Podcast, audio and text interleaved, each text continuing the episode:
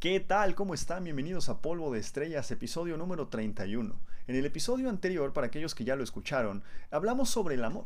Esa colección de neurotransmisores, de sensaciones, de emociones extraordinariamente hermosa que nos hace sentir mariposas en el estómago, que nos hace vincularnos con otras personas, y no necesariamente con una pareja, sino también con nuestros familiares, con nuestros amigos, qué sé yo. Pero bueno, en el día de hoy, en este episodio, vamos a hablar sobre el miedo. Sí, sobre esa respuesta de supervivencia que no nada más es exclusiva de los seres humanos. Sí, de hecho los animales, la gran cantidad, gran cantidad de animales tienen la capacidad de sentir miedo, pues porque justamente como les mencionaba, no deja de ser una respuesta de supervivencia. Pelea o huye. Así que si están interesados en saber un poco más sobre el miedo y toda la parte bioquímica y todas las partes del cerebro que están involucradas, obviamente pues con el lenguaje que estamos acostumbrados en este podcast, pues quédense, porque ahora sí, esto va a estar de pelos.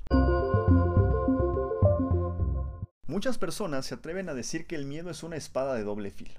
O sea, si bien eh, de alguna manera el miedo está ahí para poder alertarnos sobre alguna posible amenaza, ya sea real o imaginaria, pues el miedo que es exagerado tiene la capacidad de causar desórdenes psiquiátricos como por ejemplo el estrés postraumático o incluso la ansiedad generalizada.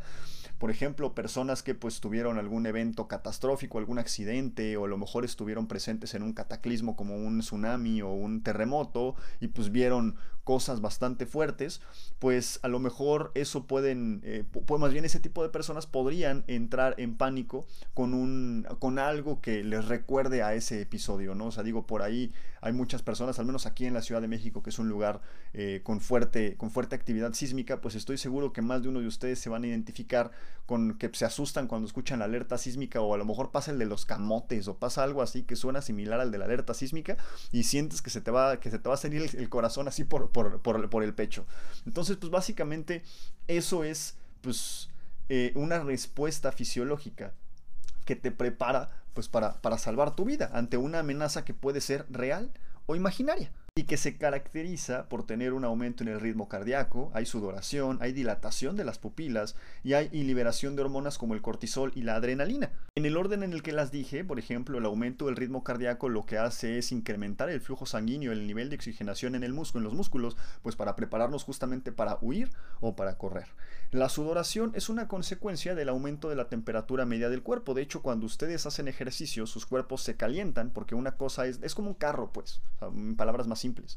O sea, una cosa es cuando está frío y otra cosa es cuando está en su temperatura de operación. Vamos a decir que cuando tú estás sentado, a lo mejor manejando, escuchando este podcast, o a lo mejor estás sentado viendo una película, pues estás eh, eh, en, ahora sí que eh, en, una condición en la que no es necesario que tus músculos ni tus articulaciones se esfuercen al máximo. Así que pues se permite tenerlas entumidas. Seguramente alguna vez intentaste hacer ejercicio estando en frío y pues a lo mejor, en el mejor de los casos, simplemente pues sentiste que estabas todo entumido o en el peor, pues estuviste cerca de lesionar Justamente porque para que el cuerpo pueda trabajar y puedas correr a toda velocidad, puedas cargar cualquier cosa muy pesada o puedas hacer algo que que contemple gran actividad física, necesitas que tus músculos, además de tener eh, buena oxigenación, pues tengan la temperatura adecuada para que puedan tener la elasticidad que necesitan para desempeñar el trabajo o la actividad que, en, la que los vas a someter. Por eso es importante antes de hacer ejercicio calentar, ¿no? Calentar y estirar, ¿no? Para que las articulaciones, el líquido sinovial de las articulaciones, pues también aumente un poco su temperatura y de esa manera se vuelva un poco más viscoso y así puedas no sentir esa rigidez que solemos sentir en las manos cuando tenemos frío. Algo similar le pasa al aceite. Cuando tú pones el aceite en un sartén y lo pones a calentar, pues al principio lo ves bien viscoso, pero conforme el, aceite se empieza a, a calentar, disminuye su viscosidad y entonces empieza a fluir mejor, ¿no? Entonces, básicamente es para eso. Y por lo tanto, la sudoración no es otra cosa más que una respuesta natural al aumento de la temperatura en el cuerpo. Justamente empiezas a pues, excretar a vapor de agua para que la evaporación de este, de, no vapor de agua, empiezas a excretar agua para que la evaporación de esta película de agua que nosotros conocemos como sudor, eh, eh, digamos que absorba el calor del cuerpo. En palabras muy así, muy, muy termodinámicas, ya saben, esos terminajos que luego podemos utilizar cuando estamos comiendo para que digan, Dios bendito, qué inteligente es este cuate.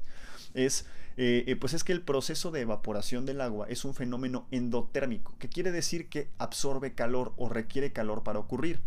Eso implica que conforme el, agua se empieza a evaporar de nuestros cuerpos, esa película que excretamos a través de los poros de la piel, pues empieza a reducir nuestra temperatura corporal y eso también nos ayuda a no sobrecalentarnos, como le pasaba al soldado universal. Entonces espero que hayan visto esa película, si no, no entendieron la referencia. Entonces básicamente es eso, o sea, necesitamos, si estamos muy fríos, pues nos podemos romper un tendón, un músculo o a lo mejor nuestras articulaciones no funcionan al nivel adecuado. Si estamos demasiado calientes, pues también, por ejemplo, algunas proteínas que tenemos en la sangre se pueden empezar a coagular. Esos coágulos pueden llegar al cerebro y empezamos a tener problemas bastante graves. Esa es la razón por la cual una persona que tiene fiebre durante mucho tiempo y supera los 40, 41 grados Celsius, pues puede puede tener algún daño cerebral permanente justamente por la formación de coágulos. Entonces ni muy muy ni tan tan. Justamente el cuerpo pues trata de regular la temperatura pues para que no te, no te pases de todo esto y no termines pues no termines metiéndote en un problema. Mientras que por el otro lado, la liberación de hormonas como el cortisol y la adrenalina justamente nos preparan para luchar o para huir, según sea el caso. Para el caso de la adrenalina, pues bueno, creo que todos eh, asociamos un poco mejor la adrenalina que a lo mejor el cortisol, pero bueno, igual lo voy a explicar. En el caso de la, de la adrenalina, pues eh, además de, liberarla en situaciones de estrés, de miedo o incluso cuando estás con tu pareja, como platicábamos anteriormente en el episodio anterior, pues en, el caso de la adrenalina incrementa la atención, la vigilancia pues como les decía, está preparando el cuerpo para poder responder a las amenazas.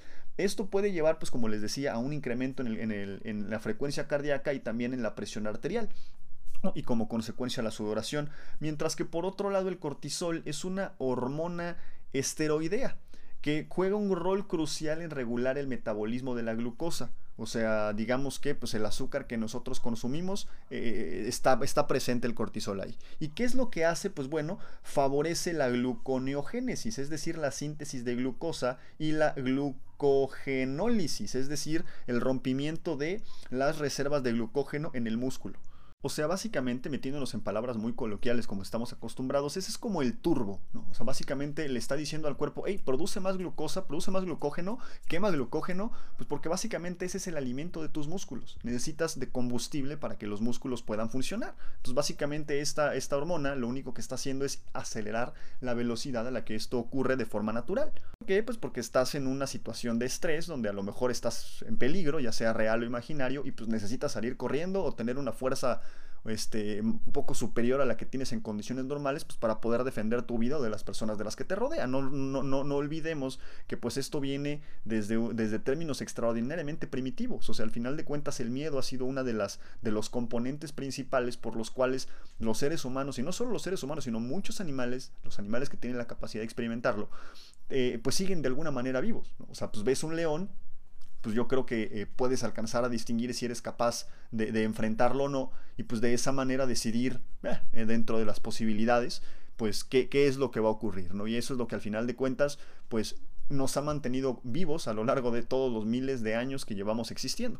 Pero bueno, hablando del miedo, pues hay de miedos a miedos. O sea, hay unos miedos que, por ejemplo, son un poco más innatos. O sea, digamos que la evolución nos los ha dejado bien grabados en los circuitos cerebrales, como por ejemplo el temer a las alturas o el temer a los lugares encerrados, la famosa claustrofobia.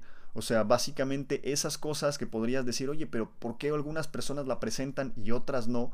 Y a lo mejor tú le preguntas a alguien, seguramente conoces a alguien que le dan miedo las alturas o que le dan miedo eh, los lugares encerrados y pues a lo mejor nunca les ha pasado nada. O sea, no es que hayan tenido una experiencia negativa, ¿no? O sea, digo, se justifica, a lo mejor alguien que se cayó de algún lugar muy alto, se justifica que le tenga miedo a los lugares altos. O alguien que a lo mejor secuestraron y lo metieron a una cajuela y estuvo encerrado y sintió mucho pánico, pues bueno, se justifica que le tenga miedo a los lugares encerrados.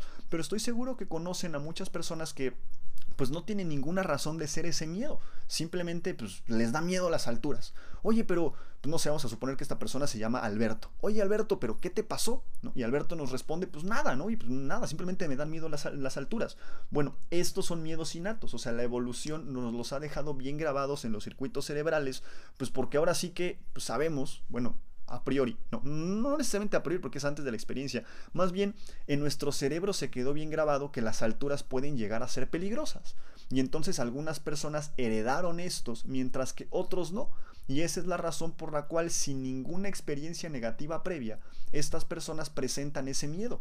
O sea, simplemente pues ya está ahí precargado, ¿no? Así que pues ya, ya, ya venía incluido con el paquete. Y hablando de términos más generales, en algunos otros animales es el temor a los depredadores. O sea, a lo mejor algún, algún cachorrillo de, no sé, de venado no le, no le teme a los lobos. Digo, a lo mejor digo, nunca le ha pasado nada con los lobos, nunca ha visto algo que, que ataquen a los, que los lobos ataquen a alguien, pero pues ya viene precargado en su, en su circuito neuronal, pues justamente para, pues para salvar su especie. O sea, no necesitan que el lobo ataque y se coma a su familia para que él le desarrolle miedo a los lobos. O sea, simplemente es algo que ya trae por mera protección.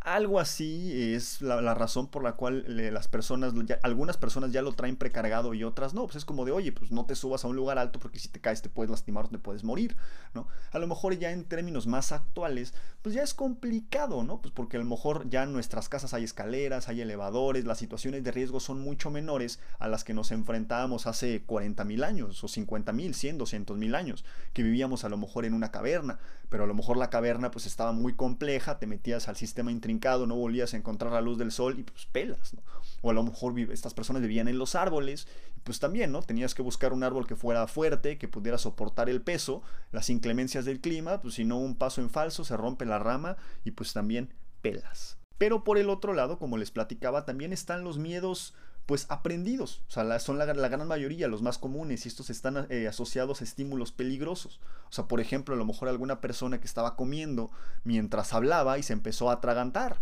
y entonces pues casi se ahoga y pues eso le empieza a dar miedo y entonces al rato que agarra comida pues ya como que se lo pasa en pedacitos chiquitos, pues justamente es algo que aprendió, ¿no?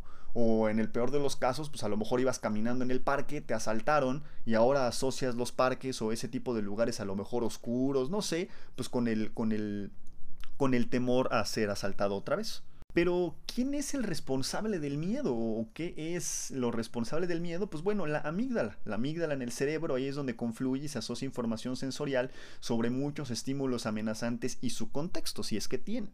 ¿no? La amígdala dispara reacciones fisiológicas, o sea, por ejemplo, el estrés y algunas corporales, que es la contracción de los músculos ante el peligro. Se me lengua la traba. Sin embargo, por su maquinaria más compleja, eh, al menos los seres humanos podemos imaginar el futuro de una manera diferente a los animales. Como les platicaba anteriormente, una cabra tiene que estar atenta a un león, como estaba leyendo en un artículo de la UNAM, pues para poderlo enfrentar o para poderlo huir.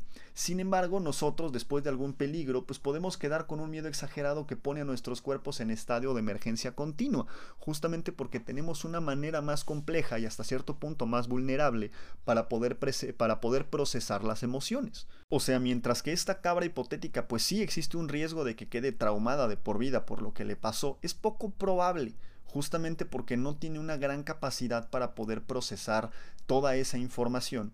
Y pues a lo mejor eh, eh, pues por eso no quedó traumada. O no lo sabemos, ¿no? Porque tampoco pues conocemos a, fondo, si no, si no, conocemos el cerebro de los seres humanos, menos el de las cabras o el de otros animales, y pues a lo mejor esto no deja de ser más que una creencia y pues sí desarrolló algún tipo de trauma. No existe ningún, ninguna, eh, ninguna evidencia científica. Ojo, o sea, sabemos que sí pueden desarrollar traumas los animales, pero no con la misma facilidad con la que los desarrollamos los humanos ante la misma respuesta de miedo, ¿no? O sea, por ejemplo, una persona que a lo mejor estuvo en un sismo, pues queda traumada de por vida y a lo mejor esto le puede generar úlceras, le puede provocar incluso hasta desórdenes mentales. Mientras que a lo mejor la cabra pues necesitó de 7, 10, 12, 15 encuentros con un león pues para poder presentar algo similar, ¿no? Entonces esto, esto nos lleva a concluir de que pues de alguna manera tenemos formas distintas de procesar las emociones, ¿no? Justamente el cerebro de los seres humanos es más complejo. Pero como les estaba diciendo, no estoy diciendo que no puedan desarrollar traumas los animales. Simplemente pues, su manera de procesarlo es un poco más primitivo y probablemente los mecanismos de depuración que tengan o de fijación de estas emociones sean menos sofisticados que los que tenemos nosotros como seres humanos. Esa es la razón por la cual pues, muchas personas consideran que el miedo es una espada de doble filo. O sea, porque si bien nos permite responder estímulos eh, peligrosos, eh, a los cuales si no pudiésemos reaccionar ya estaríamos muertos. Un exceso de miedo o un error de procesamiento y asimilación del miedo puede provocar trastornos de por vida, como sabemos que ocurre. Esa es la razón por la cual algunas personas pues presentan pues ese, ese miedo constante, ¿no? O sea, es como si una alarma que estuviera sonando todo el tiempo, pues sin que haya peligro, pues nos lleva, nos va a llevar mucho más tiempo recuperarnos que a una persona que pues lo empezó a superar un poco más rápido, que no tiene como esa sensación constante de peligro, ¿no? Y al final de cuentas, un, un periodo prolongado de, de, este tipo de estrés, además de generar estrés postraumático, pues puede llevarnos a generar desórdenes psiquiátricos. Pero no solo desórdenes psiquiátricos, o sea, imagina, o sea, vamos, estar imaginando constantemente un peligro hace que estemos liberando cortisol, o sea, esta hormona que es esta, eh, sí, esta hormona esteroidea que hace que pues se incremente la velocidad a la cual se procesa el, la, glucosa o se, rompe el glucógeno de nuestros músculos, pues puede llevar a que continuamente se esté acabando todo el azúcar de nuestro cuerpo y por ende baje el nivel de respuesta inmunológica. Esa es la razón por la cual las personas que suelen ser eh, ansiosas, que les suelen dar miedo las cosas mucho, pues presentan un sistema inmune un poco más comprometido que las personas que son un poco más tranquilas, porque no están liberando tales niveles de cortisol, ¿no? También esa es la razón por la cual las personas con ansiedad presentan, suelen presentar, no todas, más hambre que las personas pues que a lo mejor no presentan ansiedad, justamente porque la ansiedad está generando o está promoviendo la síntesis de, esta hormona de cortisol. El cortisol incrementa la velocidad a la que, tratamos o a la que, metabolizamos los carbohidratos en nuestro cuerpo y pues al tener eh, siempre encendida esa maquinaria que está come come come carbohidratos, pues el cuerpo te dice, oye, come más, ¿no? Entonces vamos, todo viene relacionado. Sin embargo, eh, este tipo de cosas, o sea, el hecho de estar eh, pues ahora sí que atemorizada por mucho tiempo a algo que ya pasó y, pues que, les cuesta trabajo eh, reponerse, puede provocar cambios en la conformación del cerebro y por ende en la respuesta fisiológica corporal ante el miedo. O sea, sí, el estar sobreestimulados con miedo constante puede provocar cambios en nuestro cerebro. O sea, y eso evidentemente puede generar daños permanentes. Y vamos a hablar de eso en, el siguiente, en la siguiente parte. A ver, antes de que se me asusten y decir, ay, es que no puedo estar atemorizado mucho tiempo porque si no me va a cambiar el cerebro y eso los puede llevar a tener más estrés. Al final de cuentas, la ansiedad es, es, puede, puede estar relacionada con esas cosas. Habría que definir qué tanto es tantito.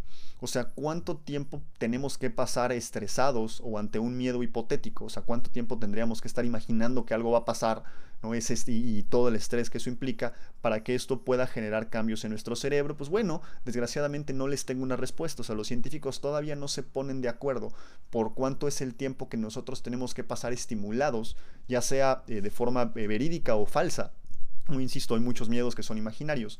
Eh, para que pueda generarse un cambio permanente en el cerebro, en la conformación del cerebro pero estamos de, bueno, pero están de acuerdo en que no es algo que ocurra en días ni en semanas, es algo que ocurre en meses. Así que si por alguna razón pues les pasó algún evento eh, bastante complicado que les está o que ustedes creen que les está costando trabajo superar, no se preocupen, o sea, no van a desarrollar algo, eh, o sea, algún cambio en la conformación del cerebro. Eso que les estaba diciendo va enfocado a personas que pues, presentan a lo mejor ese mismo miedo durante ya varios años, ¿no? o a lo mejor durante ya demasiados meses.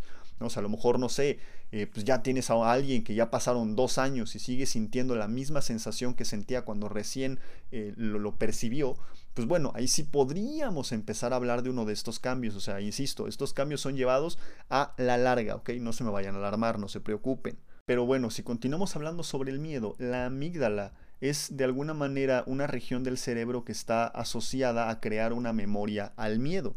O sea, sí, cuando te pasa algo, la amígdala es la responsable, otra, y de entre otras regiones del cerebro, digamos que a asociar ese estímulo con algo que pues es peligroso, ¿no? Entonces de alguna manera podríamos decir que se está creando una memoria. Eso quiere decir que si nosotros podemos comprender cómo es que funciona la amígdala y cuál es su papel al momento de fijar los miedos, de crear esta memoria hacia, lo, hacia, hacia, los estímulos que se traducen en miedo, pues tal vez podríamos ayudarnos a desarrollar alguna terapia, pues justamente para que algunas personas con cierto miedo en particular, pues tal vez puedan ser expuestas a un estímulo similar para que aprendan que ya no es peligroso. De hecho, es una parte fundamental de algunas terapias. O sea, algunas personas que tienen mucho miedo se les expone a ese miedo en ambientes controlados pues, para demostrarles que pues, ya no hay peligro, tranqui, relájate, todo va a estar bien y combinado con buenos ejercicios de respiración y estar tranquilos y todo, pues puede ayudarlos a superar obviamente a la larga estos miedos y pues para que alguna vez, si, en algún momento futuro se vuelven a encontrar en una situación similar, pues ya no tengan ataques de pánico o no tengan ese miedo de, la, de esa manera tan intensa en la que, en la que otrora la tuvieron. Sin embargo, nosotros como seres vivos tenemos mecanismos que de alguna manera tratan de contraponerse a este acelerador, ¿no? Pues podríamos llamar a la amígdala como un acelerador pues para que sintamos miedo, se nos quede fijados y a lo mejor podamos perder el control a futuro. Obviamente tenemos nosotros pues, mecanismos para, para contraponernos a eso, como les estaba diciendo. Hay un investigador justamente del Instituto de Fisiología Celular llamado Francisco Sotres, el doctor Francisco Sotres, que ubicó junto a sus colaboradores una región conocida como la corteza prefrontal, es decir, lo que está ubicado arriba de los ojos, y nos ayuda, él dice que esta parte nos ayuda a reevaluar una situación para que la amígdala sea menos activa. O sea, este es como el, contrapeso. O sea, la amígdala dice, fija los miedos, fija los miedos, todo te puede dar peligro y demás. Y esta corteza prefrontal, pues de alguna manera nos está tratando de ayudar a tranquilizarnos y a decir, bueno, o sea, a ver, reevalúa, ¿qué fue lo que pasó? Ah, pues no sé, pasó cierta cosa, ah, bueno, pues no lo vuelvas a hacer y se acabó y punto, hasta ahí llegó, ¿no? Entonces de alguna manera es una lucha constante entre una y otra, pues para que no nos desequilibremos de forma emocional. Por otro lado, otra parte vinculada a la amígdala y a la corteza prefrontal es el, hipocampo, ya me andaba trabando, perdón, que hace que el individuo tenga o no tenga miedo, ya a partir de, como les decía, de la asociación del contexto. O sea, mientras que una es el acelerador, otra nos permite reevaluar las situaciones, pues el hipocampo trata como de asociar las cosas, asociar los contextos y pues de esa manera permitirnos tener o no tener miedo. De hecho, justamente Francisco Sotres pone un ejemplo que me gustó bastante, ¿no? Y, es un ejemplo de contexto. O sea, no es lo mismo que nosotros vayamos caminando en un parque y nos salga una serpiente, pues ya, ya nos imagino a todos pegando un gritote. O pues que estemos a lo mejor en un zoológico y nos salga la misma serpiente, sea venenosa o no. O sea, el estímulo es el mismo, pero el contexto es distinto tú la ves en el zoológico y dices, ah, no pasa nada. ¿no? Ahí es donde tenemos al hipocampo actuando, eh, entrando en acción. Mientras que tú estás en el parque y dices, pues ya bailó, ¿no? Aquí, aquí, me, aquí me va a morder. Justamente Francisco Sotres pues, ha tratado de observar en segundos y en milisegundos la región de la actividad más bien de estas tres regiones, ¿no? Saber, trata de dilucidar pues cuál es la secuencia, cuál va primero, cuál va después, cómo se codifica una, cómo entra la otra, cómo se comunican entre ellas, pues experimentando justamente con roedores. De esta manera, si él pues de alguna manera pudiera encontrar la relación que existe y cómo es que se comunican, pues tal vez a futuro sus resultados puedan ser aplicados en una clínica, pues para poder ayudar a las personas que presentan, pues ya sea un miedo innato o a lo mejor eh, estrés postraumático o algo ya como que desarrollaron con más tiempo, pues a tratar de ayudarlos a salir de esa situación. Y desde mi punto de vista, hay bastante luz al final del túnel. Encontré otro artículo de la Universidad de California en Riverside, donde algunos investigadores encontraron que la formación de la memoria del miedo implica el fortalecimiento de las vías neuronales entre dos áreas del cerebro, el hipocampo, como les platicaba, que, que responde pues, a un contexto particular y lo, y lo codifica, y la amígdala, que es la que desencadena un comportamiento defensivo. Ellos dicen que la manera en la que, eh, pues ahora sí que el miedo se fija es fortaleciendo estas conexiones. Por lo tanto, uno de los investigadores se atreve a afirmar que si pudiéramos debilitarla estas conexiones, podríamos borrar la memoria del miedo y pues de esa manera ayudar a las personas que presentan este tipo de problema, ¿no? O un miedo generalizado, ¿no? O un miedo por recuerdos, ¿no? O sea, recuerdos que no somos capaces, digo, hay un meme que dice recuerdos de Vietnam, pero la verdad es que ese meme tiene mucho de cierto, porque pues hay personas que recuerdan algo traumático y eso es lo que nos lleva, los lleva a desencadenar el famoso estrés postraumático, ¿no? O estrés, estrés post-trauma. O sea, ocurrió un trauma y cualquier cosa en el futuro que los haga recordar partes de, de, ese, de ese trauma que sufrieron, pues los hace desarrollar estrés. Entonces, básicamente, pues si estos investigadores están lo correcto, el, hecho de debilitar las conexiones y borrar la memoria del miedo, pues básicamente sería como formatearles el disco duro a estas personas, el cerebro a estas personas. Y pues de esa manera, al borrarles esa, esa memoria del miedo, borrarles esa asociación, pues de alguna manera curarlos de un plumazo de su estrés postraumático. Sin embargo, pues todavía hay mucho, hay muchos estudios por delante, pues para que alguna terapia pueda ser eh, efectiva o pueda ser también aprobada y pues de esta manera la podamos estar viendo poco a poco en, las, este, pues en, ahora sí que en, pues en la atención psicológica, ¿no? Y ya para terminar, si tú eres una persona o conoces a alguien que presenta estrés postraumático, que a lo mejor presenta alguna especie de ansiedad generalizada o algún miedo innato, como por ejemplo miedo a las alturas o algo así, y estás preocupado por tu condición o te gustaría hacer algo, pues te invito a que te acerques con algún personal capacitado, como por ejemplo un psicólogo, para que te ayuden a tratar estas cosas. Yo hace ratito te decía que a lo mejor, o les decía que a lo mejor faltan algunas cosas para poder completar las terapias, pero yo me refería específicamente a la manera de borrar los recuerdos del miedo. O sea, todavía eso está pues en investigación. Sin embargo, eso no quiere decir que no existan métodos bastante eficientes, obviamente brindados por un profesional, para que les los ayuden a superar pues estos miedos que presentan, a lo mejor algún trauma que les pasó, algo así, ¿no? Entonces no se preocupen, siempre se puede hacer algo, dicen por ahí que pues lo único que no tiene solución es la muerte, entonces mientras sigamos vivos podemos tener la capacidad de solucionar cualquier cosa que nos propongamos. Espero que les haya gustado este episodio, les mando un abrazo muy grande nuevamente, muchísimas gracias por su confianza, es, un, siempre, siempre es un gusto, no, no es un gusto, es un auténtico placer estar aquí con todos ustedes. Así que tengan un excelente día y como siempre, sean felices.